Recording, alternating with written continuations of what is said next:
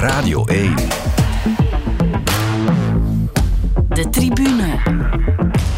Met Nicola de Brabander. Dag iedereen, welkom bij de tribune. We gaan het dus hebben over voetbal en wielrennen vandaag. Over vreugde en verdriet. Er was de promotie van RWDM op zaterdag. En er was de noodgedwongen opgave van Remco Evenepoel in de Giro op zondag. Het zou dus kunnen dat de sfeer in het eerste en het tweede deel van de tribune van vandaag nogal verschilt van licht gedeprimeerd naar bijzonder enthousiast. Is best mogelijk. Dag Jeroen Roppe, dag José de Kouwer. Dag Nicola. José schudt al het hoofd. Maar José, Remco Evenepoel zal de Giro niet winnen. Hij zal ze zelfs niet uitrijden, de Ronde van Italië. Waar was jij toen je het nieuws van zijn coronabesmetting vernam? Ik was uh, braaf thuis. En op een of andere manier via sociale media uh, te weten gekomen dat hem inderdaad ja, opgaf. En het Giro-magazine was al opgenomen? Uh, dat was al opgenomen, ja. ja dus je hebt vanmorgen nog eens met Karel uh, samengezeten om erover te praten? Ja, helemaal. Maar we zullen het wellicht pas morgen helemaal beseffen, hè, als er een uh, andere roze truidrager aan de start vertrekt. Uh, ja, toch wel. Ik was deze morgen en ook gisteravond zo'n beetje en zo. Ik dacht... Uh, het was rond tien uur toen ik het bericht kon lezen, dacht ik. Ik dacht, ik kan niks meer drinken vandaag. En ik, ben, ik, heb toch maar beslist om naar de ijskast te gaan en nog iets, nog iets te nemen. Waarmee heb je het nieuws dan doorgespoeld, José? Moet ik dat nu echt zeggen? Ja, we zijn benieuwd. Hè? Uh, een gouden Carolus. Gouden Carolus. uh, Jeroen, voor jou was het uh, wel een, een onvergetelijk weekend om de juiste redenen, denk ik. Zaterdag ja. was jij de commentator bij de wedstrijd RWDM RSA Futures voor de collega's van Eleven.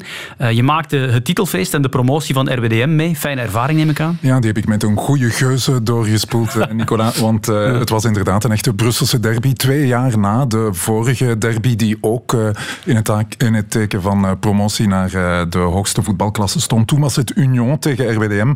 En uh, eergisteren stond RWDM tegenover de belofte van Anderlecht, de RSCA Futures. Ja, en dat betekent, je, je haalt het al aan, dat we ja, drie Brusselse clubs in 1A zullen hebben volgend seizoen. Voor een Brusselaar, zoals jij, ja, worden dat hoogdagen volgend seizoen? Ja, dat zijn minstens zes. En dat kunnen er nog veel meer worden met de play-offs erbij. En natuurlijk hè, minstens zes derbies. Dus dat zijn er heel veel, ja.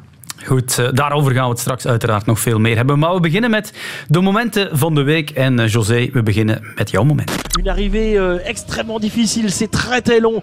Le, la partie basse, elle est, elle, est, elle est plus raide, certes, mais après, quand on arrive sur cette partie plus large, c'est extrêmement long. Est-ce qu'il réussit à être en tête toujours? Il est toujours, non, il est en deuxième position. Il va se battre pour la gagne avec un coureur de euh, la Lotto Destiny, mais il repasse en tête. On va voir, c'est un coureur visiblement euh, d'AG2R qui va l'emporter. AG2R Citroën et victoire. Van Avermaet. Si, j'ai l'impression. Si, si, c'est Van, Van Avermaet, exactement. Ja, José, ze kunnen niet allemaal zo'n arendsoog hebben als, als jij. De commentatoren hadden het niet meteen in de gaten, maar Greg van Avermaat heeft wel degelijk een koers gewonnen. Ja, het was ook al een tijdje geleden misschien. Het zal daarom geweest hebben. Maar ja, in ieder geval, ja. ja. Uh, inderdaad, het is een beetje. Uh, ik vind het geweldig voor hem zelf. Oké, okay, het is een van de. Het is niet direct de grootste wedstrijd, maar het gaat hem enorm veel deugd gedaan hebben. Wat voor wedstrijd was dat precies? Het is een van de Coupe de France, van die typische wedstrijden in Frankrijk, die niet makkelijk zijn. Hè. Er zijn uh, meestal nogal wat hoogtemeters te overwinnen. Uiteraard niet met het uitgelezen peloton. Maar in Frankrijk uh, is dat een wedstrijd zoals wij er in België kennen. Uh, in Vlaanderen op televisie komen en in Frankrijk op televisie komen. En dan is dat belangrijk. Boucle de Lolne, als ik het goed uitspreek. hij won voor Florian Vermeers, trouwens, een andere landgenoot. Je had het eigenlijk een beetje voorspeld, heb je ons toevertrouwd vlak voor de opname. Maar ja, voorspeld. Hij was uh, een paar weken geleden, toen hij zijn, uh, zijn afscheid aankondigde, had ik hem een berichtje gestuurd. En ik had bij ons ook op TVO's nog wat een en het ander verteld. En hier ook binnen de VRT. En hij belde me op van ja, oké, ja, toch hebben we wel wat mooie dingen meegemaakt in ons leven. Bedankt ervoor allemaal. En zo. Ik zei, ja, maar pas op, het is nog niet gedaan. Hè. Je gaat nog koersen winnen. En dat zei ik niet om hem te motiveren, maar gewoon zo van ergens uit ervaring weet ik van... Ik weet dat hij er nog heel veel voor doet en nog heel veel verlaat. En, en met een pak rust daarbij zo'n soort... Oké, okay, nu hoeft er niks meer. Dan komen er vaak toch nog momenten die, die goed zijn. En dit is nu zo'n moment. En ik zou me niet verwonderen mocht hem nog winnen dit jaar. Ja, het was lang geleden. Je, je zei het al. Uh, meer dan drie jaar, 44 maanden. Ja, is hij het nog gewoon om hem die armen in de lucht te steken? Heb je hem gehoord sindsdien? nee, ik heb hem niet, uh, niet Dirk de Wolf gewijs nog, nog gebeld, om het zo uit te drukken. Maar uh, nee, maar ja, ik... Ja, ik weet zeker, ik heb gezien ook hoe, hoe, hij, hoe hij reageerde en vooral ook hoe, lang, hoe men binnen de ploeg reageerde. Men weet wel binnen die ploeg dat hij daar uh, voorbeeld is van, van, ja, van werkkracht, zal ik maar zeggen. Hij wordt daar heel goed betaald en ik kan me voorstellen dat hij er absoluut iets voor wilde terugdoen. Ja, ze hadden er natuurlijk wel ietsje meer van verwacht, hè? maar bon, de omstandigheden... We mogen, we mogen zeggen, veel meer van verwacht. Maar dat is voorlopig niet gelukt, maar hij doet zijn best. Hij heeft inderdaad zijn afscheid aangekondigd, uh, José. Wat gaat hij doen na zijn carrière? Weet je dat al? Heeft hij daar al iets uh, over losgelaten? Want als ik me niet vergis, vreest hij een beetje het zwarte gat. Hè, als, uh, ja, ik heb hem in ieder geval aangeraden om voldoende tijd te nemen. En niet, zoals vaak anderen doen, te vlug ergens instappen, iets gaan investeren, dat dan achteraf bekeken mislukt. daarvoor is hij wel intelligent en slim genoeg om niet aan zijn geld te laten zitten, hoop ik tenminste. En voldoende tijd en rust te nemen en, uh, op, en herbronnen en dan uh, ja, het, juiste, het juiste job of de juiste liefde terug te zoeken. Zou hij een goede ploegleider zijn? Want ervaring genoeg, hè? Uh, ervaring genoeg. Het zou een gretige ploegleider zijn. Ze zouden uit een uh, pijp moeten komen als hij ploegleider wordt, denk ik. Ja, dat is misschien interessant. We gaan het zien, we gaan het afwachten. We wensen hem, ja, zoals je zei, José, nog een paar leuke maanden en misschien nog wel ergens een extra overwinning toe. Hij is trouwens overmorgen jarig, dan uh, wordt hij 38 op woensdag. Goed, naar het moment van Jeroen dan. C'est la montée, c'est officiel. Georges-Louis, vous êtes, il reste la licence, mais sportivement, vous êtes en Challenger Pro League. C'est incroyable en fait. Quand je suis devenu président, j'avais dit voilà, on va essayer avant, avant 2025. Je pense qu'il y a beaucoup de gens qui ne croyaient, pas, croyaient pas au club. Pourtant, il y a des dizaines de bénévoles, les joueurs, il y a tout un staff, il y a plein de gens qui ont travaillé à ça. Franchement, on ne nous a pas fait de cadeau, mais euh, tous les jours, on a dû régler des problèmes, mais on les a réglés et on est là. Et euh, certains nous ont méprisés, certains ont cru qu'on n'était pas capable, on a montré qu'on était capable. Et ça, c'est un message aussi pour tout le borinage. C'est toujours possible quand on travaille. Toujours possible quand on donne le meilleur. Mais enfin, voilà, c'est euh, c'est un des plus beaux jours de ma vie. Merci à vous, Georges Louis. Ja, Jeroen, dit ging nog niet over de promotie van RWDM, maar wel een uh, promotie in het voetbal. Wie of wat hoorden we? Ja, we hoorden Georges-Louis Boucher, die we allemaal kennen als uh, voorzitter van de MR, de Franstalige Liberalen. Maar hij is ook voorzitter van een voetbalclub, de Franc Borin. Een voetbalclub die het heel goed doet, want uh, je weet, het is in de lagere afdelingen zo'n beetje de periode dat de prijzen worden uitgedeeld. En in de hoogste amateurklasse wisten we al dat Patro IJsde, de club van Stijn Stijnen, gaat promoveren. Hetzelfde geldt voor Club Luik, historische club de eerste landskampioen uh, ooit. En uh, nu ook Franc Borin, dat uh, is dit weekend bekend geraakt. Franc Borin, de club van Georges-Louis Boucher. En ik vond het een heel mooi fragment, omdat hij ja, heel emotioneel is natuurlijk. En we kennen allemaal Georges-Louis Boucher als iemand met heel veel charisma. Iemand die de aandacht naar zich toe trekt, de kamer vult als hij binnenkomt. Iemand die de aandacht ook altijd opzoekt, tot, vaak tot vervelend toe voor heel veel mensen. Uh, maar uh, hij, het is iemand die houdt van uh, glitter en glamour. En ik vind het heel mooi hoe dat op het eerste gezicht toch een beetje vloekt met de Borinage-streek, ja. die toch een totaal andere imago heeft. En, ik wou het net zeggen, het is een zeer flamboyante figuur, een voorzitter die dan zegt aan de mensen in de Borinage, ja, hard werken wordt altijd beloond. Ergens een contrast. Ik vond het wel mooi dat hij ook zijn, zijn sociaal engagement hier, hier toont. Hè. Je weet, hij is een, een liberaal en hij, ja, het, is, het past zo'n beetje in zijn ideologie om uh, um, ja, de verantwoordelijkheid bij het individu te, te leggen. En dat toont hij hier ook aan. Dat was eigenlijk de, de boodschap die hij wou geven. Als je ja. hard werkt, dan kan je er komen. José, wou je daarop inpikken? Of? Nee, niet echt. Maar ik dacht dat er voor een televisieprogramma was waar hij toch niet echt zo hard gewerkt heeft. ik, ik, wou het net, dat is ook, uh, ik wou het net zeggen. Dat is ja. ook het grappige, het contrast met uh, het programma Special Forces. Ja, VTM-programma Special Forces, waar zijn imago inderdaad toch wel een beetje een deuk heeft gekregen. Ja. Uh, speelt hij dan een belangrijke rol als voorzitter? Doet hij daar belangrijke dingen? Wel, uh, hij heeft er toch mee voor gezorgd dat uh, Frank Borin een bepaalde structuur krijgt, een bepaalde ambitie kan hebben. niemand had dit verwacht, zoals hij het zelf zei. Maar zij hebben daar heel veel ervaring binnengehaald. een aantal bekende namen, namen met eerste klasse ervaring. Denk maar aan Teddy Chevalier, de topscorer. Die was dit seizoen zelfs goed voor 28 goals. 34 is hij ondertussen.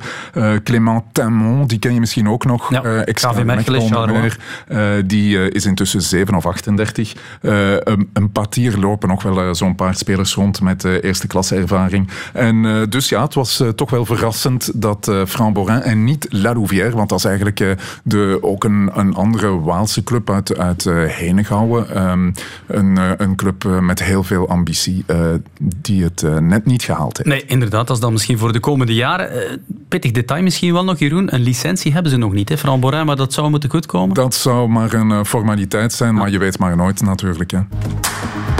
De tribune. Straks die Challenger Pro League, maar eerst de 106e editie van de Ronde van Italië die verder gaat zonder Remco Evenepoel. 11 uur, goedenavond, 14 nieuws met Alain de Korte. Remco Evenepoel moet de Ronde van Italië verlaten. Hij testte positief op corona bij een routinecontrole. Ja, ja, zeer interessant, want het is de eerste keer dat de klassementsmannen elkaar bestoken. Primoz Roglic heeft aangevallen op die Muro di Cappuccini. En de wereldkampioen Remco Evenepoel die blijft hangen op een seconde of 5, 6. Roglic is bijna boven, maar Evenepoel wordt nu voorbijgevlamd door twee mannen van Ineos. En dat zijn Theo Gegenhardt en uh, Thomas. Natuurlijk niet met een beste dag. Anders zou ik Roglic wel kunnen volgen, maar uh, geen, geen reden tot paniek. En gewoon kalm blijven en goed herstellen voor morgen. Hij wint, hij wint, hij wint één seconde seconde houdt hij over Remco Evenepoel om opnieuw de tijdrit in deze Giro te winnen na de eerste dag. Ook op de negende. 41 minuten en 24 seconden. 1 seconde sneller dan Garen Thomas. 2 seconden sneller dan Theo Gegenhardt. En 17 seconden sneller dan Primoz Roglic. Alles heeft hij hier uitgeperst om toch maar te winnen zeker. Remco Evenepoel. Ja, het was zeker niet mijn beste tijdrit. Uh, ik zat uh, een beetje onder de waardes die ik wilde duwen. Uh, het was ook een technisch parcours. de zon kwam er nog een beetje door en ik had een heel licht vizier op, dus ik kon de bocht een beetje moeilijker inschatten. Maar daar ga ik het niet op steken. mijn tweede deel was gewoon eigenlijk echt niet goed. Ja. I understand he had some symptoms. Can you say something about them? No. because it wasn't because of symptoms that we tested. Everybody was tested on arrival to the hotel, just as a natural procedure on a rest day. Um, yeah, there was no, there was no signs as such. Ja, het was misschien niet super duidelijk te horen daarnet, maar Remco Evenepoel die zei het wel voor de camera's van VTM. Na afloop van de tijdrit tegen zijn vrouw Oemi. Ik denk dat ik ziek aan het worden ben. En José, dat bleken profetische woorden, want zo vielen de puzzelstukjes wel in elkaar. Ja, we zaten inderdaad de dagen ervoor een beetje te kijken en dan hadden we die valpartijen gehad en we hadden een klein beetje tijdverlies en dan uh, komt die tijdrit uh, waar dan drie tijdsopmetingen zijn onderweg. Krijg je de eerste tijdsopname naar 13 kilometer en dan zie je daar ja, 11 seconden op uh, Drain Thomas en in de 20 of 30 seconden op op Roglic. En dan denk je, ja, hij is weer, uh, is weer helemaal in orde. Dat, komt hier, dat loopt hier allemaal weer goed. Dan komt die tweede tijdsopname, dan zie je verval. En dat is iets wat hem heel weinig overkomt. Hij heeft uh, meestal een heel goed paceplan, zoals ze dat dan noemen. Een, iets waar hij zich aan houdt. Wattage, vermogen. Daar, uh, heeft hij meestal wel, daar is hij echt wel van thuis. En in dit geval lukte dat niet naar het einde toe. Ja, oké, wint hem die tijdrit nog. Toch ondanks alles, met één seconde of zelfs iets minder. En dan, dan gaat hij zelf zeggen, ja, het, was, het was gewoon niet goed. En, en ja, ik weet nu, ga je iets, ik, ik ga iets zeggen van, we konden het eigenlijk zien dat hem minder goed fris uitzag. Maar Heel in het begin, voor de tijdrit, dacht ik, heeft hij iets aan zijn haar laten doen of zoiets? Want die ziet er zo anders uit. Soms heb je dat bij mensen. Maar ik dacht, ja, dat zal wel, ja, zal, zal ik wel zijn zeker. En dan uiteindelijk, ja, nu een paar dagen later komen we tot de conclusie dat er inderdaad wel wat aan de hand is. Dus, uh... Ja, en je hoorde hem, José, ook zoeken hè, naar allerlei mogelijke verklaringen. Dat pacingplan was niet oké. Zaterdag uh, de, de benen niet juist gebruikt, zei hij, om Roglic te volgen. En dan het vizier van de helm, zelfs dat komt ter sprake. Dus er kwamen allerlei uh, mogelijke verklaringen, maar er was eigenlijk maar één verklaring.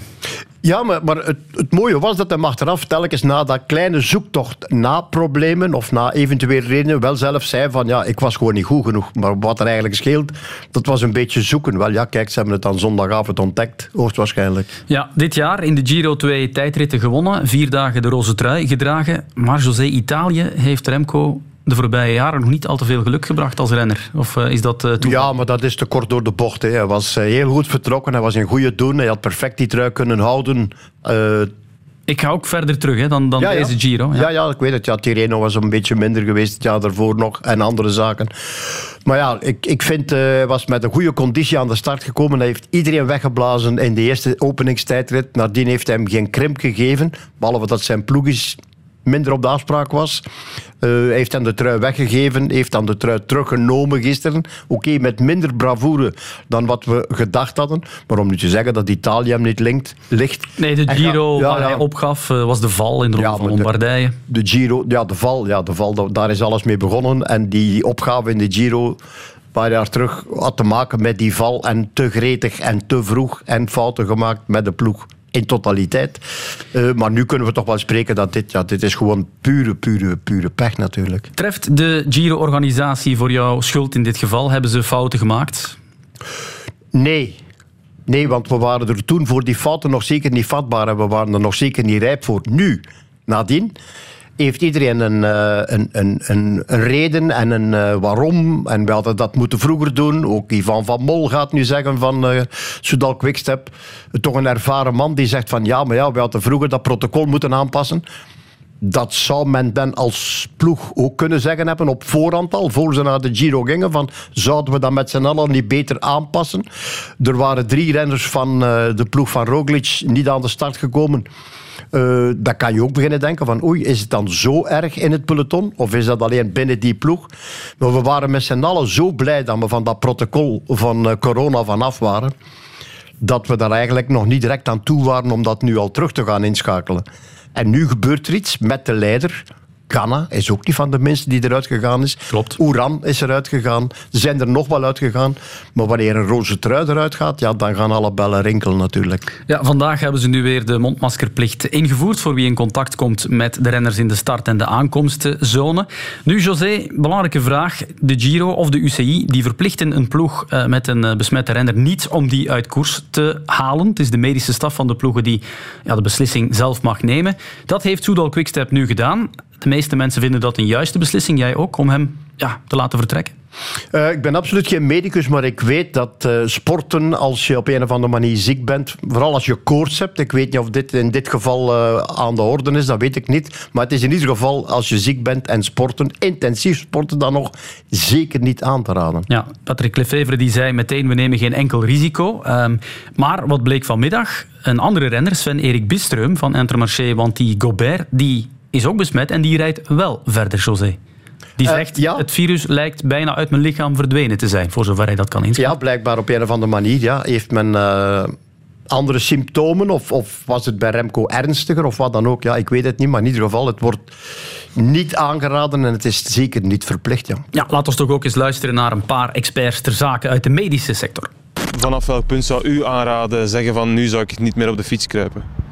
Vanaf het moment dat er symptomen zijn, wetende dat er ja, weliswaar een rustdag is, maar er dan ja, de moeilijkste periode in de Giro nog aankomt, dan uh, ja, je moet geen, geen urenlang een berg gaan oprijden wanneer je corona hebt. Dat gaat niet en wanneer het gaat, dan gaat het niet comfortabel zijn en eigenlijk nog gevaarlijk ook. Het gevaar is dat we ons laten, test, laten leiden door allerlei testen die we uh, altijd gaan toepassen, ook routinematig, dus zonder dat er eigenlijk klachten zijn.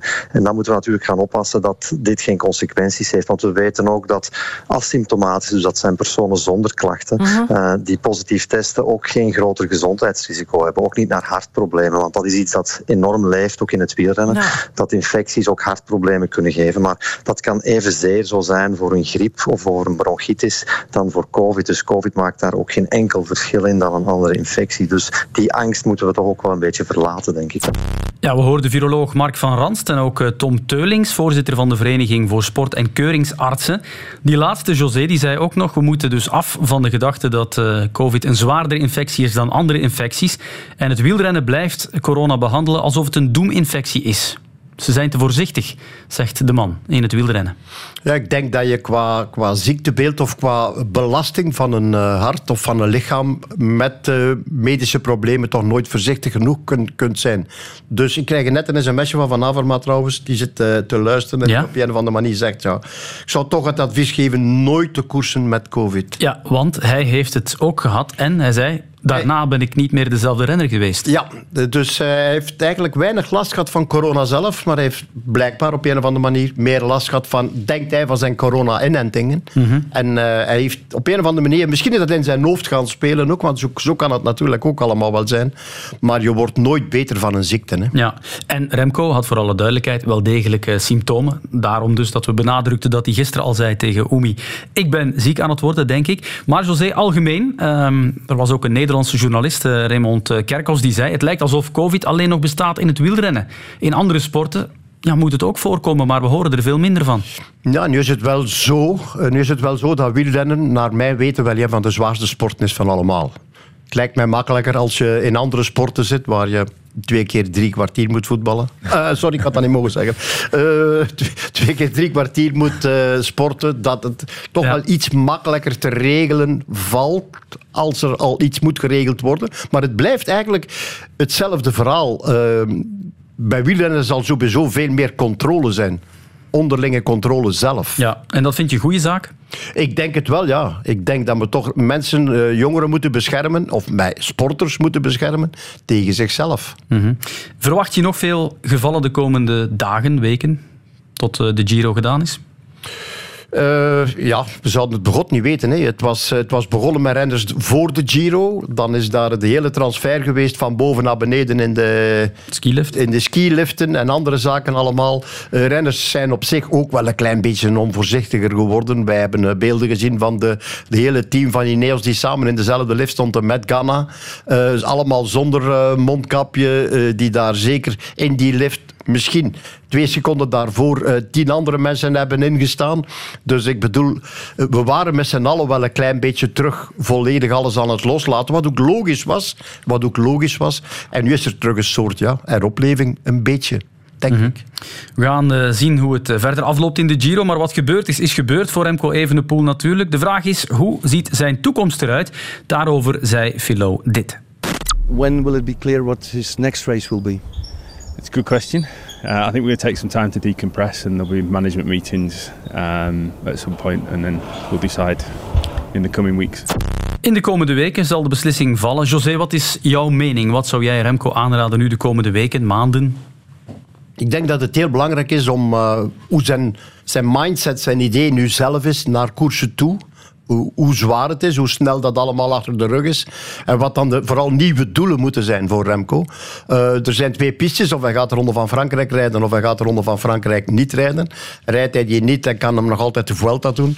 Hij kan sowieso naar het WK om vooral ook dat WK tijdrijden te gaan aanvatten. Ik zelf, ik zou zelf eh, durven, durven starten in de Tour. Eh, het is een hele mooie startplaats voor hem daar, Bilbao, met daarbij nogal het eh, hele mooie ritten die eraan komen. Hij kan daar geel nemen op een of andere dag, wat toch altijd mooi meegenomen is. Zomaar een idee is eh hem één of twee ploegmakers meegeven, die sprintersploeg daar laten, die ze ooit waarschijnlijk gaan opstellen. In het idee dat al klaar was. En hem Remco daar gewoon naartoe sturen naar die Tour, of laten gaan, als hij dat zelf wil, om gewoon te leren. En als je één renner meeneemt, dan weet iedereen dat je niet komt om te winnen, maar dat je gewoon komt om eens te proeven, nu dat het nog kan, van die Ronde van Frankrijk. Als je volgend jaar gaat, dan is het niet meer om te proeven, dan is het om te proberen meedoen met Pogacar en. Vingegaard. Kan hij zomaar opnieuw pieken naar een eh, nieuwe ronde die over zes weken start? Dat, eh, dat moet bekeken worden met de trainers. Dat is net de vraag, hetgeen dat ik er net zei, met eh, hemzelf. Is hij daar klaar voor? Is hij daarvoor gemotiveerd? Wilt hij nog pieken naar een volgende ronde van Spanje? Dat is dan weer hetzelfde, dezelfde vraag natuurlijk. Alles hangt een beetje af hoe, hoe gemotiveerd hij is om daaraan deel te nemen.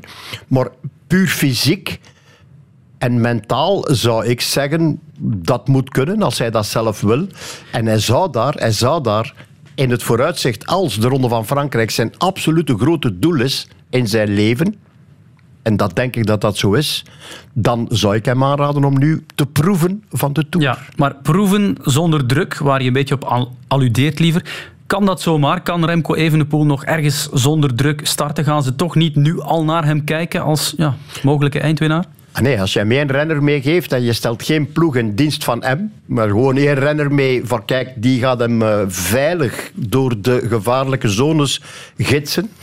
Als je met dat idee en die afspraak duidelijk vertrekt, dan mag hem zich niet nerveus maken Ja, natuurlijk. maar Evenepoel is de laatste jaren ook wel iemand geworden die zeer rigoureus plant en toeleeft naar dergelijke ja, eh, ronde wedstrijden.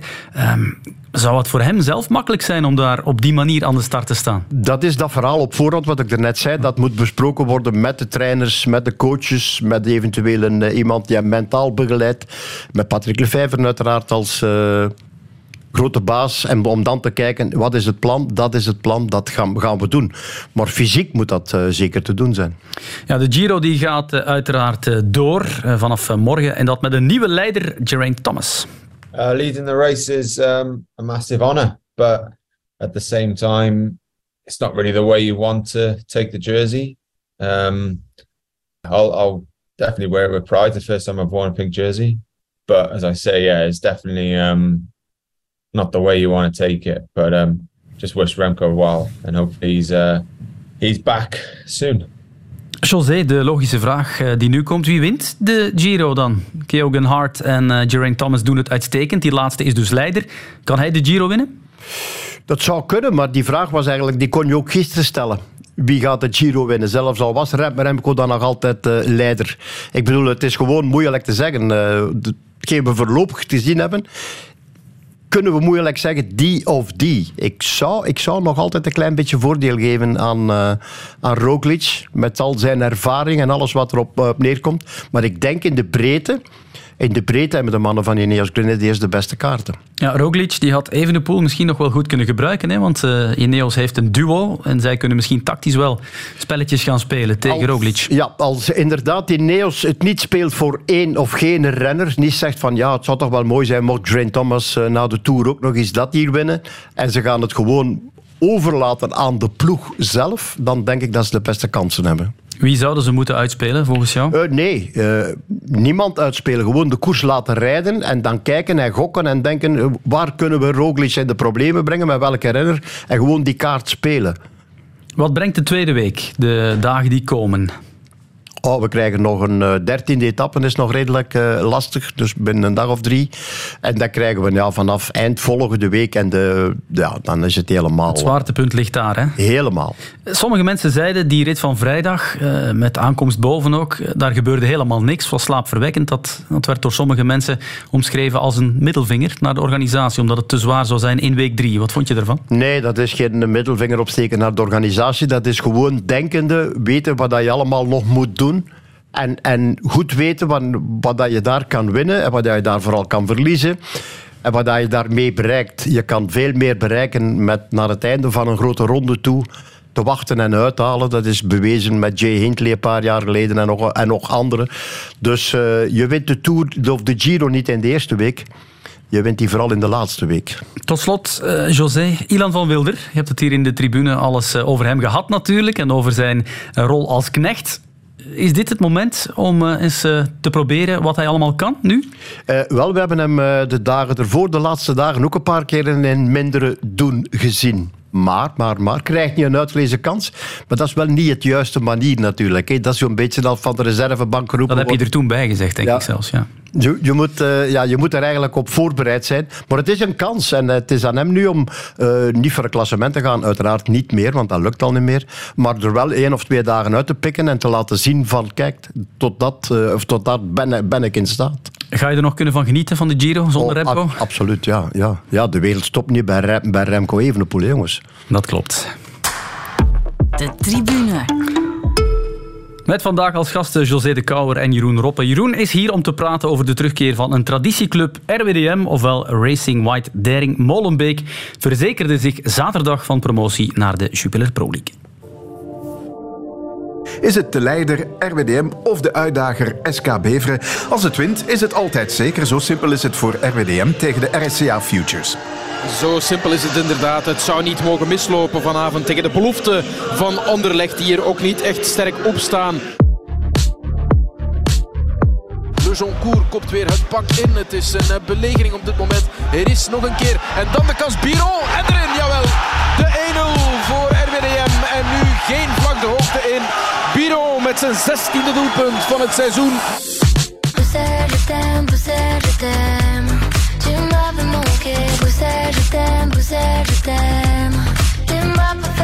Tu voorzitter Thierry Dailly springt terecht. Daar straks wegwerpgebaren moeder bij dat afgekeurde doelpunt. Maar nu is er opluchting. Ze voelen dat het vandaag gaat gebeuren bij de Brusselse club.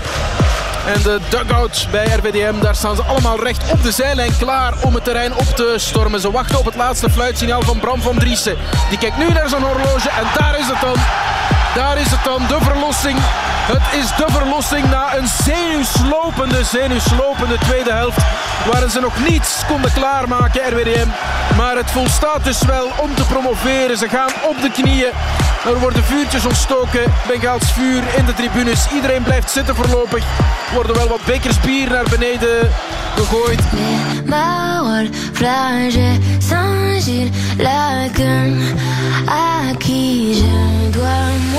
Maar goed, het is mooi als je hier eh, aankomt in eh, december 2020, eh, dacht ik. En dan eh, gedurende 2,5 jaar eh, werkt om eerst in 1B te blijven. Vorig seizoen onverhoopt die promotiefinale er net eh, langs gegrepen.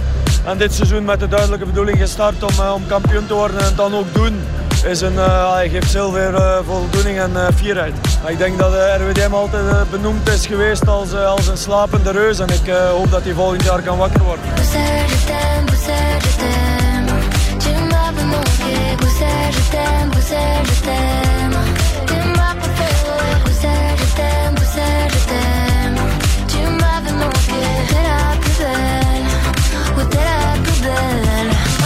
On est champion! Come on! Molenbeek eerste klas, bien! Molenbeek! Oh, dit zijn de momenten, hè? Dat zijn de momenten. Hoe voelt het? Hoe voelt het om kampioen te zijn? Prachtig. Ja, Jeroen, de terugkeer van een traditieclub op het hoogste niveau. Zoals gezegd, jij gaf commentaar op de wedstrijd tegen de RSCA Futures.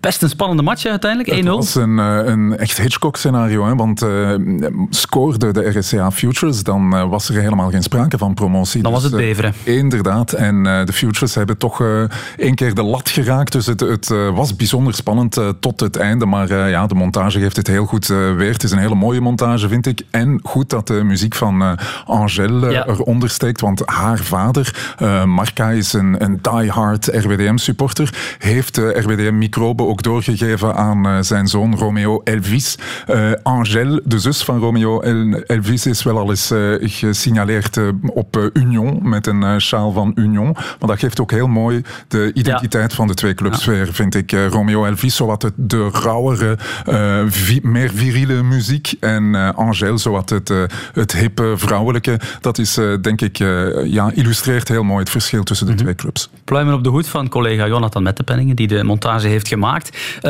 Promoveren na ook nog eens een Brusselse derby. Oké, het waren maar de beloften van Anderlecht, maar dat maakt het extra speciaal voor RWDM, denk ik. Ja, dat maakt het extra speciaal. Net zoals eh, twee jaar geleden. Toen eh, won eh, Union van RWDM. En dat was in volle coronaperiode. Toen zat er geen volk in het stadion. Dus dat was heel speciaal. Ik herinner mij wel nog hoe de spelers van Union daarna de grada's introkken. en een beetje als eerbetoon aan de supporters het Bruxelles ma ville eh, gingen aanheffen. Dus dat was, dat was heel mooi. Dit was helemaal anders. Hè. Dit was een eh, kolkend eh, eh, stadion. De tempel van Molenbeek stond in vuur en vlam. 9000 eh, toeschouwers, helemaal uitverkocht. Dus ja, het leeft echt wel in Molenbeek. RWDM, een traditieclub, kan je dat even duiden? Welke rol heeft RWDM gespeeld in het Belgische voetbal? Waarom is het goed dat ze terug zijn? Oeh, het is, RWDM heeft een heel lange geschiedenis. Hè. Nicola, eigenlijk heeft het verschillende levens gekend.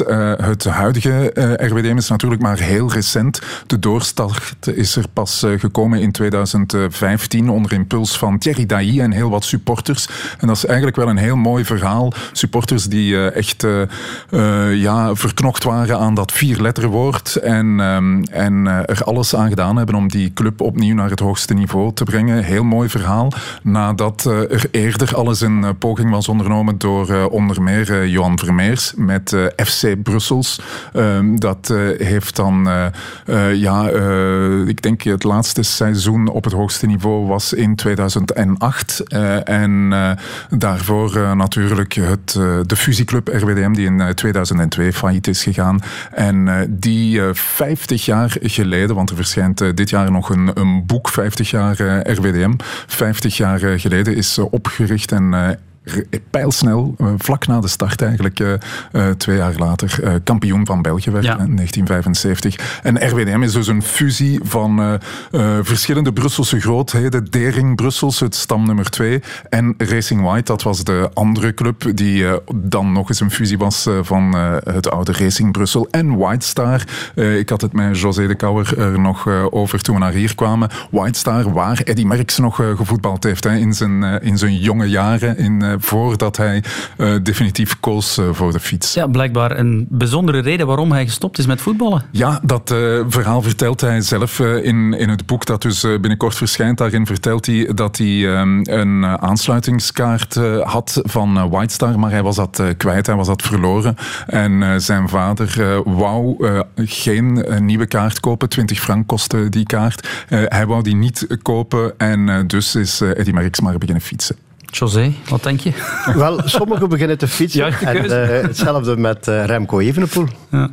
Bekend Ja. verhaal. Ja. Ja, Maar zonder dat was dan wel niet met een lidkaart te maken, denk ik. denk het Ja, en ik denk dat hij ook al iets verder stond in het voetbal dan eh Eddy Merckx. Die, naar het schijnt, wel in dat eh, ene jaar dat hij eh, voetbalde heel vlotjes eh, de weg naar het doel vond. Kijk eens aan. Leuke anekdote. Eh, RWDM, ja, zoals je zegt, al een paar keer gereanimeerd, maar nog altijd eh, vol leven. Eh, nu spelen ze met het stamnummer van het vroegere standaard Wetteren.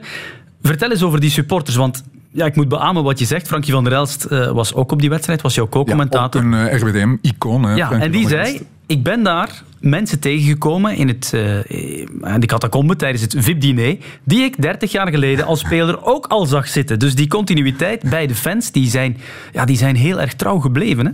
Ja, inderdaad. Eh, Zoals ik zeg, het leeft echt wel eh, in Molenbeek. Dus ik denk, de aanhang die is er. De aanhang is heel trouw. We hebben dat al de afgelopen jaren gezien. Je merkt het in het stadion. Er wordt 90 minuten non-stop gezongen.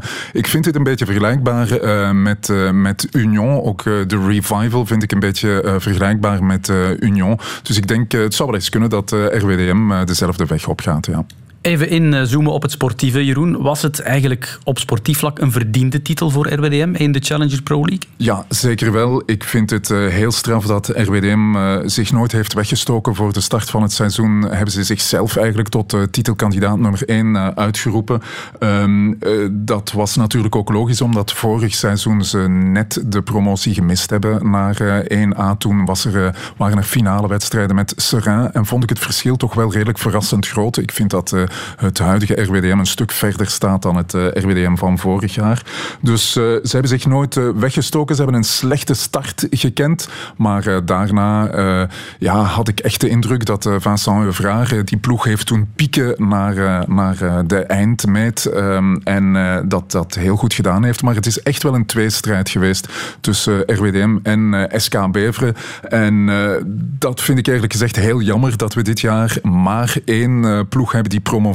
Want eigenlijk verdient eh, Bever de promotie ook. Ze waren met twee dit seizoen. Er was maar één punt verschil tussen de twee. In de onderlinge confrontaties hebben we gezien dat het heel goed in evenwicht lag eh, tussen eh, RWDM en Bever. Dus eigenlijk is het jammer dat dit jaar maar, maar één ploeg promoveert. Ja, het was bijzonder spannend. Wie was nu de, de meest opvallende speler? In de play-offs heb ik het gevoel dat Kilian Hazard zich echt laten gelden heeft. Zonder twijfel Kilian. Hè, eh, een van de drie eh, Hazard-broers die eh, een eh, fantastische play-offs eh, gespeeld heeft.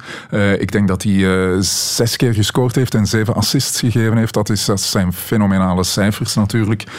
Dat is het voorbeeld van een speler die echt gepiekt heeft naar de play-offs. Die stond er echt in, in die laatste wedstrijden. Heeft ook in de finale een paar geweldige dingen laten zien. Is die volwassen geworden, Kilian Hazard? Ja, ik denk dat hij zich heel goed voelt in Molenbeek. Hij voelt zich goed omgeven en je kent ze, de Hazards, die hebben warmte nodig, die, hebben, ja, die willen zich amuseren. Dat, dat, zijn speelse types en eh, ik denk eh, dat eh, ja, het klikt heel goed. De teammanager speelt daar ook een hele belangrijke rol in. De teammanager van eh, RWDM is een eh, vriend des huizes eh, bij de Hazards, kent ze al eh, van jongs af aan. En eh, ja, dat zijn dingen die toch wel belangrijk zijn en eh, je merkt dat uh, dit seizoen, of toch zeker in, in die laatste wedstrijden, bijzonder goed in zijn vel zat. Maar als ik nog een andere naam moet noemen, noemen, dan eh, is het die van eh, Jake O'Brien, een eh, Ierse voetballer. De eerste Ier in de geschiedenis van RWDM. En die heeft toch wel de harten van alle fans gestolen. Is ook uitgeroepen tot speler van het werd seizoen. door de gehuurd, fans. Eh, van Crystal Palace, inderdaad. En Jake O'Brien ja, is een, een hele grote, sterke, nog erg jonge verdediger die een geweldige presence heeft. Ehm, en een beetje zo de typische 1B-verdediger is. eh, elke ploeg in, eh, in de Challenger Pro League eh, pakt uit met zo grote, sterke jongens achteraan. En O'Brien, ja, dat is iemand die daar nog eens elegantie aan koppelt. en ja, heel, heel mooi om te zien, die speler. De maker van de winning goal afgelopen weekend, daar is ook een bijzonder verhaal aan verbonden. Michael Biron, 16 goals gemaakt en die ja, is eigenlijk eigendom van KVO Stende. Ja, en ook een speler die eh, gepiekt heeft, die eigenlijk pas ontbolsterd is eh, in de jongste maanden, die eh, echt wel zijn tijd nodig gehad heeft bij RWDM. Het ontbrak hem aan efficiëntie telkens hij uh, werd opgesteld in het begin van het seizoen. Maar die is pas beginnen scoren toen, ehm, ik denk pas in, in, na de winterstop, dat hij, dat hij echt vlot is beginnen scoren. En uh, inderdaad, hij, het is zo'n uh, constructie geweest. Een, een miljoenentransfer was het. ja, de fans van KVO die krabben zich wellicht een beetje in de haren als ze zien dat er een vlot scorende spits rondliep bij een ploeg uit 1B. Daar gaan ze nu zelf naartoe ja, natuurlijk. Hij is de man die scoorde. Hij is de man die RWDM dus naar 1A getrapt heeft. Ja. Vince Euvraar, daar moeten we het natuurlijk ook over hebben. Hij heeft RWDM naar die promotie geleid. Derde keer goede keer. Het was al een paar keer misgelopen. Voor hem persoonlijk uh, ben ik heel blij dat het uh, gelukt is. Want uh, inderdaad, het was de derde keer. vorig jaar niet gelukt in die dubbele wedstrijd tegen Serrain. En eerder ook al als coach van Oud-Heverlee Leuven heeft hij een finale gespeeld tegen Beerschot. een finale over twee wedstrijden. corona kwam er toen tussen. Maar na die eerste wedstrijd hebben ze afscheid van elkaar genomen, OHL. En dat is wel heel, heel bijzonder. En ja. uh, dat was inderdaad uh, heel bijzonder. En dus nu is het hem uh, wel gelukt en dat verdient hij ook. Euvraar is echt zo het, het voorbeeld van die generatiecoaches, eind 30, begin 40. Ik denk dat hij 41 is, Vincent Euvraar. een beetje de generatie van een, een Karel Geraerts of een Rick de Mil. Of ja, we kennen ze allemaal. Hè. Jonas de Roek is ook zo'n voorbeeld. ik heb persoonlijk heel graag te doen uh, met uh, die generatiecoaches. Ik vind ze allemaal heel, heel helder, heel, uh, heel eerlijk. Wouter Franken is hier ook eerder dit seizoen te gast geweest. Karel Gerards moeten we nog overtuigen, maar die komt ja. wel, denk ik. Na de, na de titel dan, hè? Nee, inderdaad. Wouter Franken zou ik ja. nog ver, vergeten. dat zijn allemaal mensen die, vind ik, geen spelletjes spelen. Die, ik, ik hou van hun, hun aanpak en hun, hun ja. visie op het voetbal. En Euvraar heeft, vind ik, die, hij heeft het heel moeilijk gehad denk ik, uh, als coach. Ik, ik denk dat hij uh, echt uh, ja, heeft moeten weerstaan aan de druk die er zonder twijfel op hem heeft gelegen. En, en heel groot was op bepaalde momenten. Want je weet, RWDM zit met een Amerikaanse eigenaar die daar ook meer en meer zijn hand wil leggen op de club. En, en ook zijn invloed wil laten gelden. En dat heeft hij zeker ook met Euvraar gedaan. Hij heeft daar heel wat spelers gedropt uit zijn netwerk van andere clubs. Botafogo in uh, Brazilië, Lyon, waar hij ook voorzitter is uh, in Frankrijk. En uh, Euvraar heeft daar knap aan weerstaan. En hij heeft het echt enkel gedaan met spelers die ook ja. een, een, echte meerwaarde betekenden. Braziliaanse jongens als een Camilo op het middenveld. Ja, we hoorden hem er net al even in die montage. Maar de vraag is, gaat hij blijven, Euvraar? Want daar is hij ja, niet helemaal duidelijk over. Ja, ik las en ik hoorde dat hij zei... ik heb mijn, hoe zei het, ja, opdracht volbracht... Uh, mission accomplished. Um, en uh, uh, ik interpreteerde dat toch van oké, okay, het is goed geweest, onze wegen scheiden nu. Maar bon, dat is mijn interpretatie. Hij sprak ook van het einde van een cyclus. dus ja, ik denk dat hij andere oorden gaat opzoeken. Ja, en ook over het lot van de dolgelukkige voorzitter, Thierry Dailly, waren er geruchten, maar die leek hij nu wel zelf de kop in te drukken. Ja, dat is ongelooflijk, man. Als je ziet, en, uh, binnen een week zijn we 50 jaar. Dat is onze, onze anniversaire, zeggen ze in Frans. En, uh, het is schitterend. En ik vind uh, alles was... Uh, alle ingrediënten waren daar voor de, een goede sauce van te maken. En ik denk dan, we, we hebben het verdiend. We hebben het verdiend, zeker, op het rondste seizoen En uh, ik, het is schitterend, ja. Het was een spannende wedstrijd. Ik zag veel beelden van u in de tribune. Het was, het was niet gemakkelijk. Ja, dat is normaal. Iemand dat, als je zo geen adrenaline of stress hebt, dat kan niet. En natuurlijk, ja, op de, de verlossing om de 20 en 90ste minuut, ja, was schitterend. Ja. Zal het nog met u zijn volgend seizoen? Want hier en daar wordt gezegd dat je er misschien meer bij bent. Dat is, dat is blabla, dat is allemaal gedaan. Zeker, ik ben daar, ja. Ja, José, het Waalse accent is niet eh, slecht, maar dit is, dit is ook niet eh, verkeerd, hè? Ja, nee, maar ik heb het een beetje gevolgd. Hè. Ik heb hem eh, Sportweekend en andere zaken gezien. Ik heb ook gelezen van de Amerikaanse eigenaar die nogal wat eh 80% van de aandelen heeft, dacht ik. En van alles en nog wat en zo. Ja, ja, het moet een niet altijd makkelijke, ondanks dat je kam- kampioen geworden bent, toch moeilijke in de coulissen te verteren zaken zijn, denk ik. Inderdaad, er waren duidelijk botsende visies. Hè. Ehm, ik denk dat eh, Thierry Dailly en ook eh, de sportief directeur eh, Gorius, die eh, aan de deur gezet is eh, bij RWDM, dat zij duidelijk een, een andere visie hadden. Dat zij liever spelers eh, wilden binnenhalen die de competitie goed kenden of eh, Belgische jongens. Ehm, maar zo zag Textor het duidelijk Ja, niet. zou het kunnen dat hij aan boord blijft, maar dat hij een ceremoniële functie krijgt? Ik vermoed dat het eh, zoiets wordt. En natuurlijk, iedereen weet dat eh, eh, wat... Een niet-uitvoerend voorzitter? Ja, bijvoorbeeld. Iedereen weet wat uh, Dailly betekent voor de club. Dat is ongelooflijk veel. Ik denk dat iedereen dat weet. Hij wordt letterlijk op handen gedragen door de supporters. Dat zag je ook letterlijk na de wedstrijd. Hij is een held in Molenbeek en ver daarbuiten. Dus ik denk ja, dat er zeker nog plaats voor hem zal zijn in het nieuwe RWDM. Maar die tekster, Jeroen, je zegt het, hij heeft meerdere clubs. hij heeft ook Crystal Palace natuurlijk. Maar bij Lyon wordt hij voorzitter. Dat is zijn meest recente uh, aankoop, zeg maar. Um, wat zijn zijn prioriteiten? Denk je dat RWDM belangrijk is voor hem? Uh, ja, ik denk uh, dat iedereen wel uh, inziet dat Brussel een heel interessante plek is om een voetbalclub te hebben. Hè. het is niet toevallig dat mensen als Textor, Bloem of Koeken lonken naar, naar Brusselse clubs. Dus ik denk wel dat hij het potentieel heel goed ziet. Het is ook iemand die een echte voetbalfan is. ook altijd heel erg geïnteresseerd is geweest in opleiding. Uh, heeft zelf in de Verenigde Staten is altijd bezig geweest met de opleiding van, uh, van uh, jonge voetballers. dus ik denk wel, hij is echt oprecht ehm, authentiek bezeten van voetbal op een, op een goede manier. maar natuurlijk weet ik niet wat zijn concrete bedoelingen met dit RWDM zijn. Ik vermoed dat hij graag spelers wil laten doorstromen van de ene naar de andere club. en dat liefst zoveel mogelijk doet. Uh, of dat de juiste formule is, uh, dat ja. zal moeten blijken. Het gerucht gaat wel de ronde dat hij Gauthier Ganet, ex-KVO Stende, wil aanstellen als sportief directeur. Dat lijkt me wel een bizar idee. Ja, heb ik ook gelezen. Daar uh, stel ik mij natuurlijk ook vragen bij. we zullen zien. Ja, Westerlo en Union hebben het recent als promovendi heel goed gedaan. Maar wat stelt RWDM sportief voor als ze in de Pro League moeten spelen? Ja, ik denk uh, dat Westerlo en Union allebei wel een stuk verder stonden sportief dan. Um, maar niet alleen sportief, ook qua, qua infrastructuur stonden zij een stuk verder. zeker als je kijkt naar Westerlo.